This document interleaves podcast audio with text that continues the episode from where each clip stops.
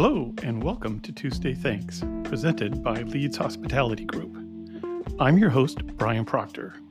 Join me as we sit down to chat with yet another industry leader. Our guests come from a wide range of professions across the globe. We'll take the time to learn about their journey, where it started, and where they are today. We use this opportunity to allow the guest to thank an individual or individuals that played a key role in their career understand what they learned from the experience, and how they have incorporated it into their own development and growth. Gratitude is strongly and consistently associated with greater happiness. Not only can it help your mental well being, it can also improve your physical health. So join us as we share some great stories, thank a lot of wonderful people, and of course, share some laughs. Let's do this.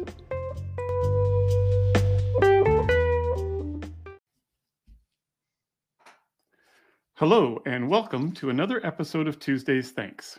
I'm excited today to be joined by Greg Hill, Chief People Officer at Exos. Exos is the leader in the field of human performance. They are a company built by performers for performers. For over 20 years, their team has been trusted by elite athletes and leaders in business to provide performance solutions that help them go further and achieve more. Greg, thanks so much for taking the time to join me today. I really appreciate it. My pleasure, Brian. So excited to be part of this. And like so many listeners before me, it's been a great journey coming up to here and listening to everybody else before me. Well, you know, I've said it before, and I, I, just love doing this show. It's a great way to reconnect. We'll get into where our relation started in, within Starwood, but you know, I'm going to do like I always do and start at the very beginning. So, you go to a great little university up in upstate New York, Niagara University. A lot of my fellow Canadians have played hockey at that school, so I, I, know that school pretty well. And you've got a Bachelor of Science in HR Management. How did you get into the hospitality field out of school, or did you have an inkling while you're in school? Because I think you went straight from school to Hyatt Hotels, I think. All that's true. So, born and raised upstate New York in Rochester. So, it's good to hear Jim McPartland on your on your uh, call, a fellow upstate guy.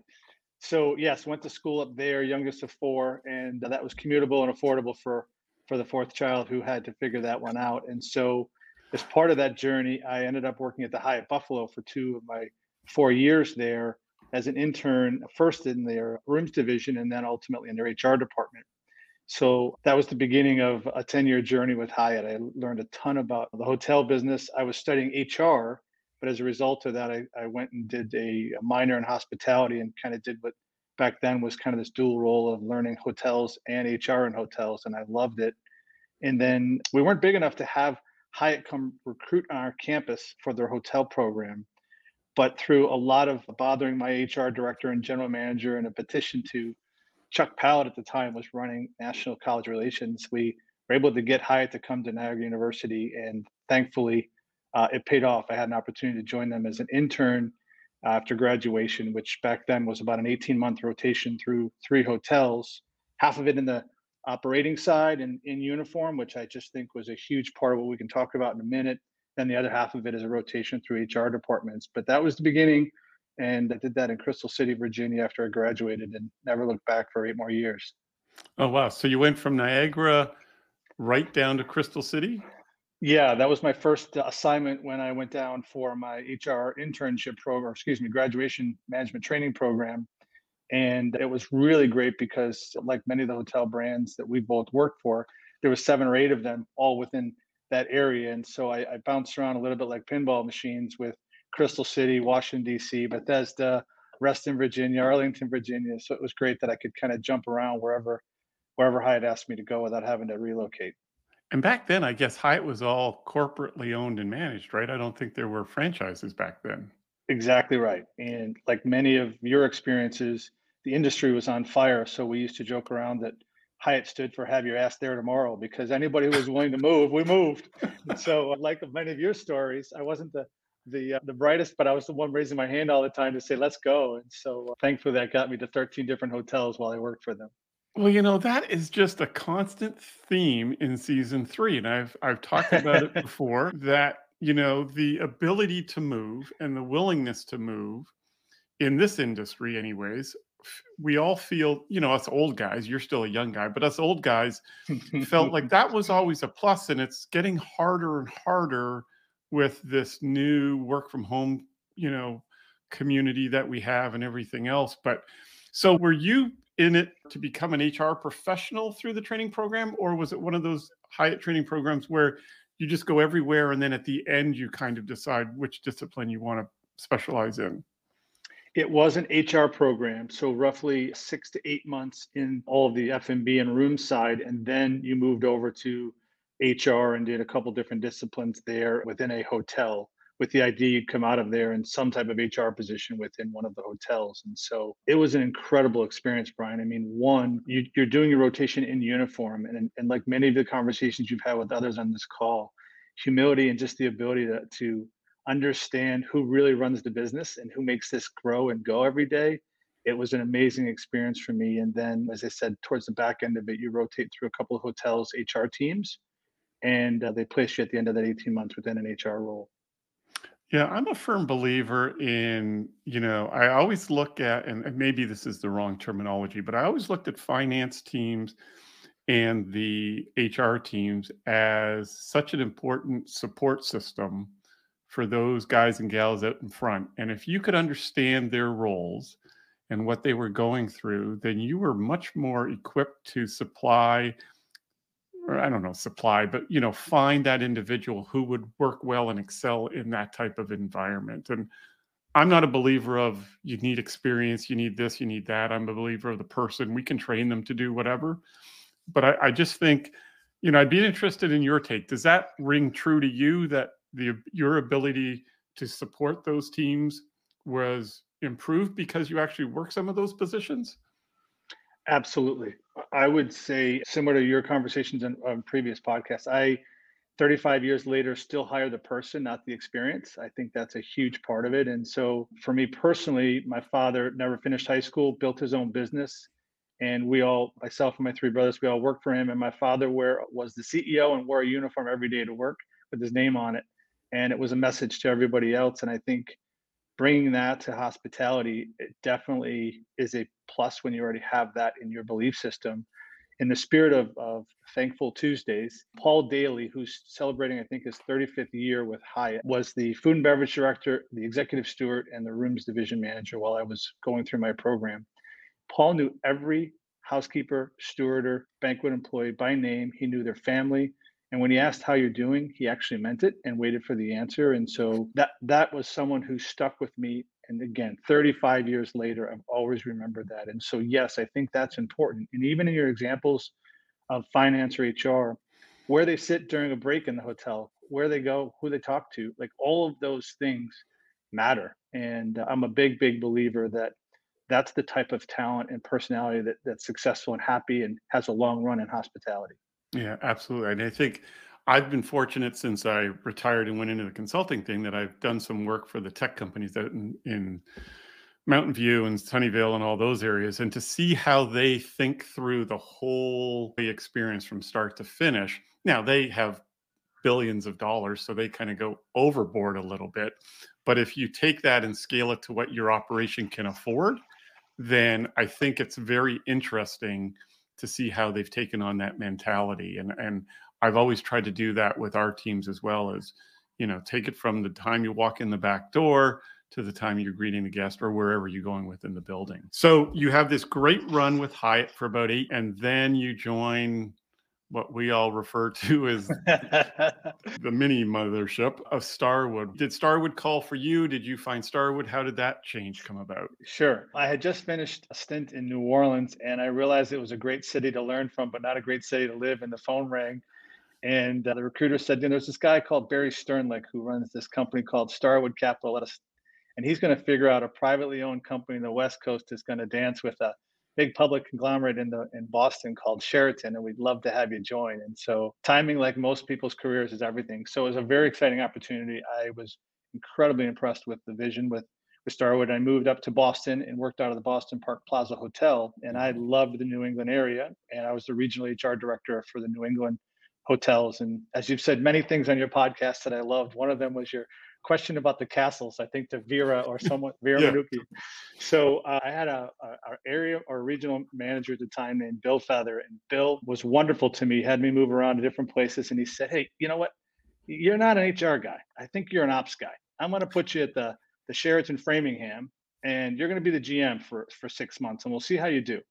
And so uh, I took a stint at that because I had done a GM role with the Hyatt and Cherry Hill before it closed. And I've taken two cracks at being an operator, but I, I like the employee complaints more than the guest complaints, I guess. So I worked for Bill for about a year and I met my now wife, Jennifer, of 23 years there.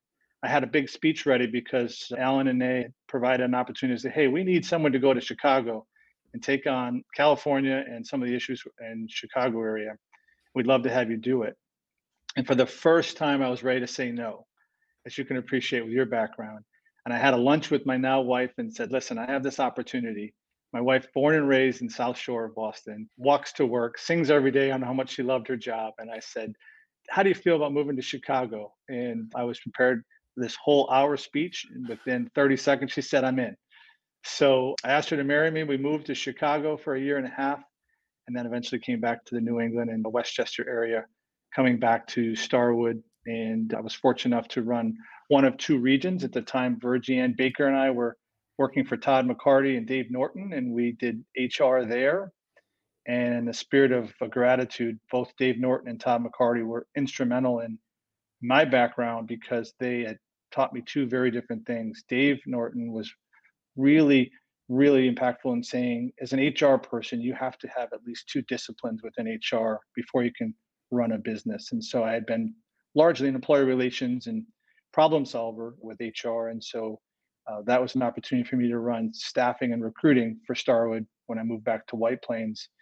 Probably my most favorite job, Brian. We were building up W brands. We were reinventing the voice, internal voice for Sheraton, Sheraton Four Points, St. Regis, Westin, of course. And so learning how to do that was really an exciting time for us. And so we had dollars. The business was doing really well. And so that was a real great chapter. And then I moved into a labor relations role. The industry was a little bit behind. You know well, Unite HERE is the hotel unions. And the unions were a little in front of us because of how the hotel business is structured with their multi employer groups in each city, where it's largely owners and some operators in there, but they don't all talk to one another and what Unite HERE did very, very well is they had figured out four or five years ago how to have all the contracts expire within the same year across the country. And so the leverage they had was was tremendous. And so by the time we saw that, we were in defense mode as an industry. And so I moved into a dedicated labor role along with George Green, and we uh, we worked on figuring out how to survive the upcoming strikes and labor challenges that all came through, and then certainly negotiations. It was a an incredible learning experience on what gets done, how it gets done, and who you do it with. In front of the curtain, behind the curtain, and everywhere in between was really fascinating. You add to it that we were trying to launch and build W hotels with non-union staff, at least in the restaurants and bars, and trying to negotiate that while the rest of your your city and your hotels were all kind of under siege was a really interesting time. But but Dave was amazing in, in, in telling me to kind of find the way to have a couple of areas of expertise for my future. And then Todd McCarty's been amazing, still a great friend, but Todd really taught me how to learn a business and leverage relationships as much as build them. And Todd was very good to me in my time there. And so having done both of those, and then when Todd left, I had the opportunity to run HR for North America for about a year but the industry was really in a unique place with labor and you know that from your days there and the organization asked me to take labor on full time and to do so work under the legal team and as much as i thought it was an amazing experience my passion was employer relations not labor relations so it was a good time for me to to move on and uh, i was lucky jeff mentioned in one of your podcasts earlier jeff Ballotti Wyndham had just broken off of Ascendant Corporation and they, they built three different companies, one of which was Wyndham and it was an opportunity for me to go somewhere and learn international HR without having to move abroad. I had a young family at that time, and so we had a great run with Starwood. But it was it was an amazing, amazing time. And as you know, you know sometimes you don't know what a run you're having until you walk away from it. But the the growth and the trajectory of the brand, the company, and the, and really the industry was really special.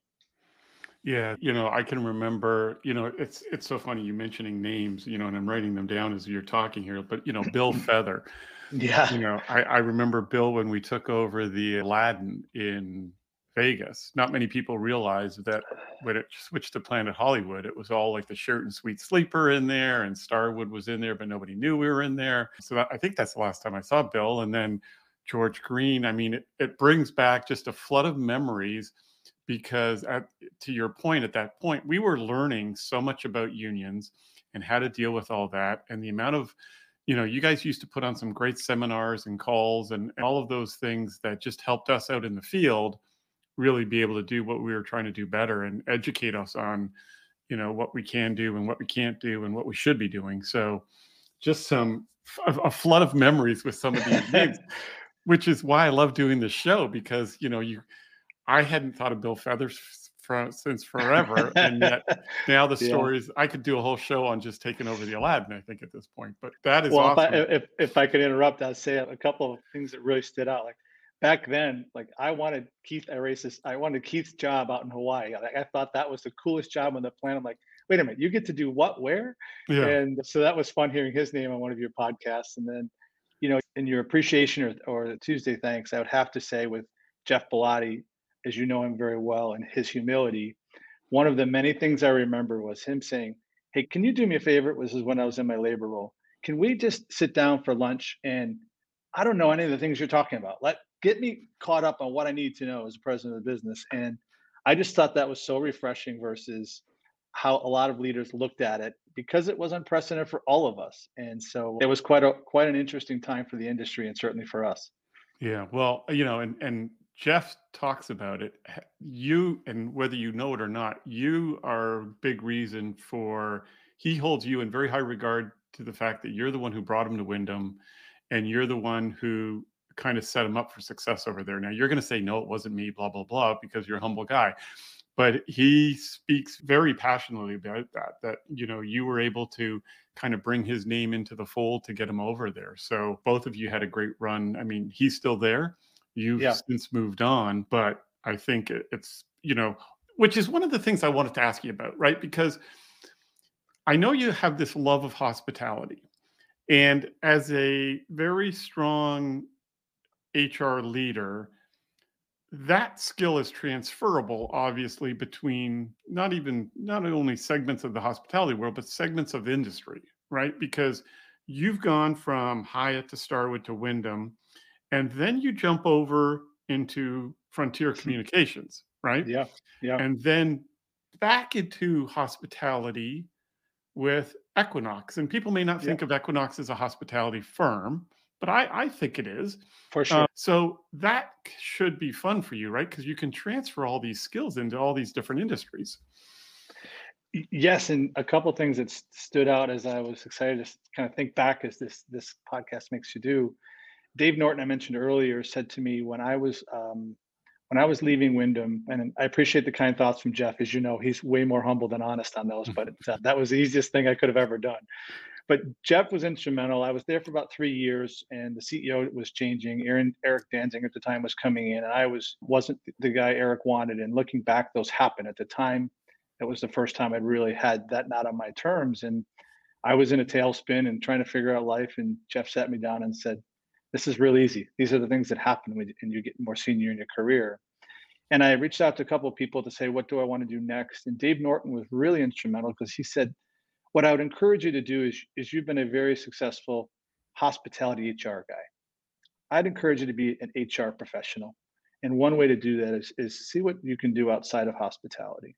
One, supply and demand. There wasn't jobs everywhere, number one. And two, it really did encourage me to be open to it. The reason I went to Frontier and including my other job, I went for manufacturing.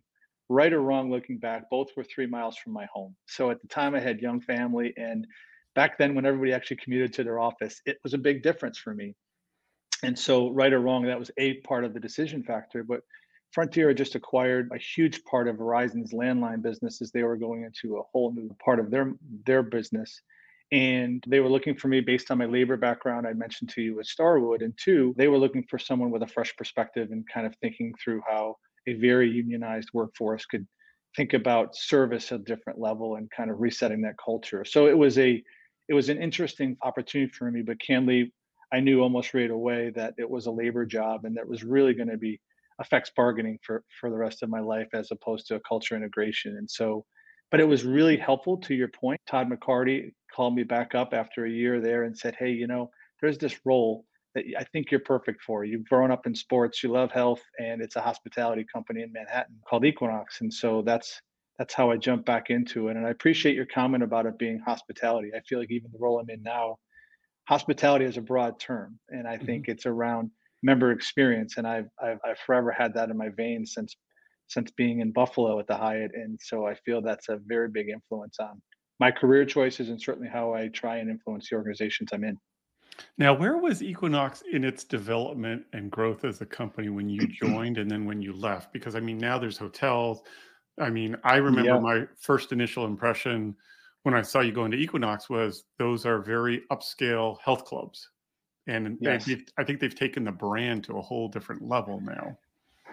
Yes, like I felt with Starwood and Wyndham, timing is is part of your equation of success. And I was joining, as we said back then, health was the new wealth. Like at that time, the the industry was really exploding with the upper tier. And so I joined when we were 41 locations in 12 cities. And I had a, a wonderfully rewarding eight years of growth. We acquired SoulCycle when it was six studios and built that to 60 studios. We moved Equinox fitness clubs from 40 domestically to 112 and moved international expansion there. We we launched Blink Fitness, and as you mentioned, we launched Equinox Hotels. And so the growth was was amazing, and uh, the run in the economy allowed us to do both. The business model was excellent, and there was such a tier for it. And I learned so much around branding from the organization there and how they did it. Sometimes very disruptive, but nonetheless, I guess I learned the term "every impression is a good impression," and so we learned a lot there. But it was an amazing, amazing run for us. Yeah, I mean, it's such a dynamic company, and you know the fact that you know you've got your international background you've got your branding background from you know because you were there at the start of w hotels and things of that nature and it's it always amazes me because i think you said it earlier you just never know what you're learning and when it's going to all come together and you're going to pull it out of a part of that brain that you haven't thought of for a while and say yes yeah this is kind of what we did at w's and i think there was a was Aaron Rick with Equinox, or is he yes, still? Yes, still there, still yeah, there. Very. Talented. you know, and I learned a mm-hmm. ton from him on the design side of things, and he yeah. was because he was a young whippersnapper back then. He's still a young whippersnapper. Yeah. But just you know, you're involved with all those people in different aspects. So I think you just pull from everything, which is why you've had such huge success. Which then drives me into the next question: is okay, you're back in the hospitality era with Equinox, and then Blinds to Go comes along, and chief people officer there you know, an iconic brand for, you know, home furnishing type of thing. How did that all come about? Sure. Well, one, the influence of the business and the industry that you helped lead for a while of franchising was a huge part of it for me. And certainly joining Wyndham, as you heard from from Jeff and others on your podcast, is a franchise business. And so mm-hmm. I learned the the business model of franchising and the value of it and that there's a niche for every customer or every business. And so, one, it, it was also in my hometown. So, I'm guilty of both Frontier and Blinds to Go being a, a bicycle ride commute as a part of that. But it was an opportunity for me to get into a different space where I was going to be a partner of the business. They had and have been incredibly successful in their manufacturing. They have manufacturing plants in the US and Canada, along with the retail, and it's a very profitable business. And after four or five dinners with a neighbor saying, Hey, come on over while I was at Equinox, it wasn't really the right time. And then he continued to encourage me to ask him for help. And I started some some consulting stuff. And then one dinner after another, he said, you know, come on over. We have a bigger need than just HR. We really are looking for you to help influence how this organization goes to the next chapter. And they were ready to do that. And it was a really good experience for me because it was the first time I really had been in a true founder led company, although uh, Equinox is certainly a private company. It was very apparent that it's a privately run company. And in joining them, the family was part of the business, a lot of the leadership team. And it was a really, really good experience for me to learn another business, to your point, but two, understand how manufacturing works. I'd never touched that. And I think between that and retail, those were really great experiences. And then, like my calling for Equinox, I had met and asked Sarah Robb O'Hagan to join us at Equinox. She was at the time the president of Gatorade, and I had asked her to join us as the president of Equinox. And so Sarah joined us, and she was there for a couple years, and then went off to do her own thing, and consulting, and write a few books. And she had called me while I was at Blinds to Go and said, Hey, I just joined this company called Exos. They're based in Phoenix. They're looking for me to open up an office in New York. I'm on their board and they've asked me to kind of move from the board member to the CEO. And what they're asking me to do is exactly what you do well. And do you have any interest? So I flew out to Phoenix and the Scottsdale area for a couple days, and about as inspiring of a weekend as I've ever had in my professional career. Not just from Sarah, but the team I still work with today, the founder Mark Verstegen, just wonderful human beings. And I fell in love with the business. It's hospitality, it's sports, and it's the science of human performance, which I know sounds like a technical term, but you know, a lot of our group are proud nerds that that have a lot of education around how the body performs. And so now we take our expertise with athletes and bring it to the workplace. And there's never been a better time, as you know, during the pandemic and certainly coming out of it. And so um, it was a great opportunity to look at different industries, wonderful times, but I'm I'm really where I love to be. Sports and hospitality are still in my veins from upstate New York, and they'll be there for, until I say retirement. So now I want to talk about Exos because I have to be honest with you, I'm not completely familiar with it.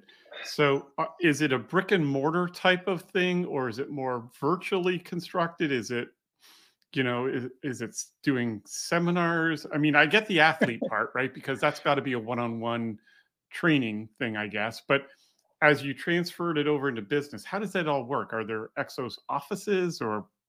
What? Sure. yeah, you're not alone, by the way. This is what I do for a living, which is great. So, our company was built on the part that probably is the easiest to understand that you mentioned the elite athlete business. And so, our founder, Mark Verstegen, and his team built their authority on teams and athletes from Olympic teams to to professional athletes. And right now we're in the middle of the NFL combine. So we're really proud. This is a, a, really fun time of year for us where we train and prepare athletes for the combine coming up in a couple of weeks. And so so that business has been our true north star and it's easiest to understand. With that success, many opportunities came to our founder over the last 23 years, and one of which was to work with Google at the time, came to us and said, Hey, Mark, can you figure out how you you bring this next level of team and performance from the field to the office. And so Mark and his organization, way before I joined, had created a consulting business and helped them with thinking about just that team performance and how to help elevate people. That led to a variety of other opportunities, including the military. So we we train the military to train the military. So we help them understand how the human body can perform in, to an extreme level to be combat ready, depending on the part of the armed services they're in. And then the biggest part is we acquired a company called MediFit roughly six or seven years ago that's been historically a fitness center management company with the idea that we would manage the fitness centers, but also bring this authority that Exos has around methodology and, and how people can um, not only stay in shape, but grow and perform and things of that nature from the elite side. And so when we acquired that company, to your question, it's roughly 300 Fortune 500 companies around the world and about 450 locations where we are both brick and mortar. And even during the pandemic if they were they were closed our coaches went on the wild and kind of figured out how to train virtually. And, and by necessity we figured out remote digital and virtual coaching through the pandemic. But prior to the pandemic we were a fitness center management company to roughly 350 Fortune 500 companies, a very big presence. And that could be everything from front desk to group fitness classes to personal trainers, et cetera. And then during the pandemic, we learned how to deliver that content virtually, obviously. And now we are a hybrid company where our business model is each client in the employer side I'll use American Express or Google has, we have 220 employees with Google, which is why it was great to hear you have Michael Bacher on. So Michael is our client. We support Michael's business in the, the performance of fitness side. So we have clients like that will have a staffing model, and the way it works for us is there are employees, but they're on their sites. Mm-hmm. So we have roughly 4,000 employees working in sites around the world where there are employees, but they're in essence subject to two cultures the culture they're living in every day and the culture that I'm passionately preaching every day. And so we do have that brick and mortar business too. So as you can hear, we're complicated. And then most recently, we took our best coaches who are also the most motivating, inspiring people because they help other people get to the next level. And we've begun a professional coaching and team development program as companies have come back and said, hey, listen, we love what you do for us, but I now have a brand new team, or my team's now getting together for the first time after three years in a pandemic. Do you do anything like that to help teams kind of reinvent themselves and think about how they can be a high performing team? And if you spent any time on our site watching us, we say greatness is a team sport. And so it's a big part of our DNA. And so that business has been bananas for us for the last really five or six months as, as organizations are trying to figure out how to gather again and how to interact with many of them the first time as people have been reset or, or uh, teams have been reset. So we have all of those businesses which is why we're really hard to understand if you research us. Well, yeah. And so for Google, does that mean that you guys run the like so for example, the new campus in in Mountain View, are you guys running that monster fitness center they have in the main new campus? That's exactly right. Yeah, I was very lucky because I was involved in opening the hotel across the street for the Googlers with the Google Hotel. And uh, I got to do a tour of the new campus over there. And that gym, I hesitate to call it a gym. Yeah. But it's just spectacular what they've done over there. So those are your employees. And I know that feeling because as a contractor to Google, you get the mm-hmm. advantages of all the Google perks, but you also get the advantages of your own company's perks. So you kind of almost double dip on a lot of things it is a great situation, but it's confusing to our employees. So doing what I do for a living, it's always tough to remind them who they work for. And thankfully, an example like Google, the norms and the values are exactly the same. So that's not hard. But you know, it is complicated when you have your team sitting in other buildings, interacting with other people every day. But we're thankful that we came out of it bigger, better, stronger, and uh, we feel like uh, like the world is looking for what we provide, which is always a good thing. Yeah, and it's interesting. You know, it doesn't surprise me that you guys have been swamped the last five, six months because what I'm finding out there is so many people, you know, you used to have 80% of your team working out of one office site or one campus. And since the pandemic, and a lot of companies went the opposite way, saying, oh, you can work remote from anywhere. Now you have like 20% of your people working in the same building or same area. And the challenge is how do you get them all together? Because at the end of the day, we're all humans. We need to interact. And in order to grow and in order to improve, you've got to have that team aspect to it. So I've got to believe that's going to be a huge growth opportunity for you guys for the upcoming years as the uh, industries continue to figure that out. Yes, it's it's been you know we both know the term invention is the mother uh, the necessity is the invention of, of innovation, and so for us we, we're in the studio building business now. So we're we're not competing with the Pelotons or Equinoxes or Soul Cycle, but we do have a lot of professional coaches who are helping people, high potentials, high value teams outside of movement and nutrition. And so it's been fun getting into the production business as well to, to satisfy some of that need, which we're thrilled with. So will we see Exos on the side of a building somewhere, or is it still more an industry led insider type of thing? Great question. We will not really outside of where we train professional athletes. So we have four locations now where Exos is that face, voice, and brand. But right now, we are largely a B2B business, at times behaving like a B2B2C mm-hmm. within the mode of, of an employer. But but our model is that uh, brick and mortar buildings with Exos on are where we train our elite athletes. And today that's Scottsdale, Frisco, Texas, Florida, and uh, soon to be another two markets, but Southern California, and we're looking at two other markets. But there, there, those are Exos branded, and part of what's been the exciting journey for us, as our founder would say, is the elite athletes that have been so loyal to our brand and to our founder and his team before we joined. They keep asking us, "How are you going to make this more mainstream?" And they know who Exos is, but if you if you ask the common person, they wouldn't. And that's not something we're looking to change overnight unless we're working with you directly around executive coaching, team building, or in the sports business.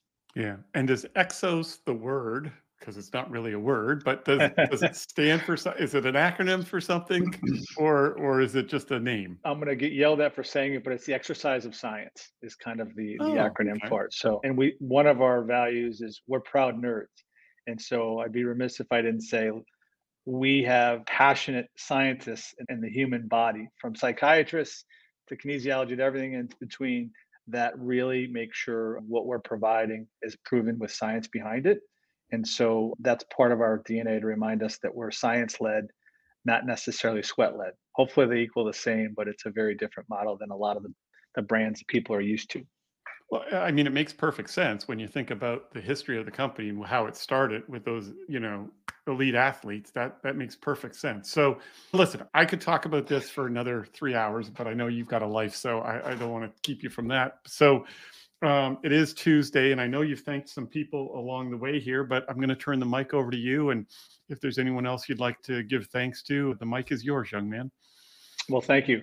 Well, I'd be remiss if I didn't say I love the comment you had a couple of podcasts ago from Jeff about Rose Rosa Forte Yes. and his assistant at Wyndham, Christine, who I knew when I was in my Wyndham days. So I loved that. But I'd be remiss if I didn't talk about Jeff. I think, uh, as everybody knows who talks about him, Jeff is someone who is about as genuine and sincere as anybody I've ever met. I would say the other partner is Sarah Robb O'Hagan, who is my current CEO, and and she has very similar qualities and leadership, which is why I'm, I'm humbled to be working with her now, as I did with Jeff.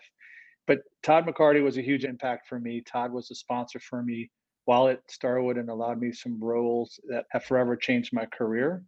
And as I mentioned, he was kind enough to also put my name in the hat for the Equinox role. And I thought that was just a really great eight years of my life. So, uh, so many others. I mentioned Paul Daly and Hyatt, who taught me humility and and to actually listen when you ask people how they're doing. And so I could mention many others, but I would say for today's call, those were really great. And I want to personally thank you, Brian, all sincerity. I'm having lunch with Jim McPartland today. I reached out to Carla. I will certainly reach out to John Payton and many other names. You mentioned Denise Cole. Hopefully Jeff gets her on the show, but it's been it's been wonderful to talk about a very special time in my life. And I just want to say on this Tuesday of thanks, I'm thankful for you for including me. And I'm thankful for the way you celebrate relationships and to celebrate an industry I'm really passionate around. So I'll end it with a thanks to you. Well, thank you. You're not supposed to thank the host, but that's very kind of you. and and if it, if it was earlier in the morning, I'd jump on the train and come into the city and meet you guys for lunch. But tell Mr. McPartland I said hello. And again, I can't thank you enough for setting some time aside today. You've had just an incredible journey that's still got many legs to it and just the diversity of the companies you've worked with, the diversity of the roles makes for a fascinating and, and, very successful career. So kudos to you and congratulations. So I'll end this as I always do, people. It's it's Tuesday. Get out there and thank somebody. They're gonna love it and and you're going to feel good doing it. So again, uh, Greg, thanks so much for uh, being on the show. Thank you, Brian. It's been a true pleasure. Appreciate you.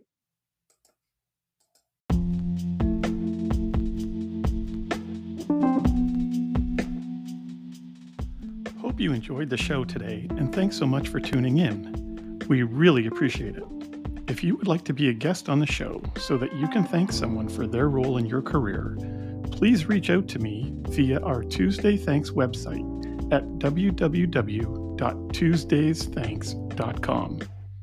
Remember, a sincere thank you goes a long way to making someone feel appreciated and can make their day. So until next time, be well, be safe, and please don't be afraid to tell someone thanks. Chat soon.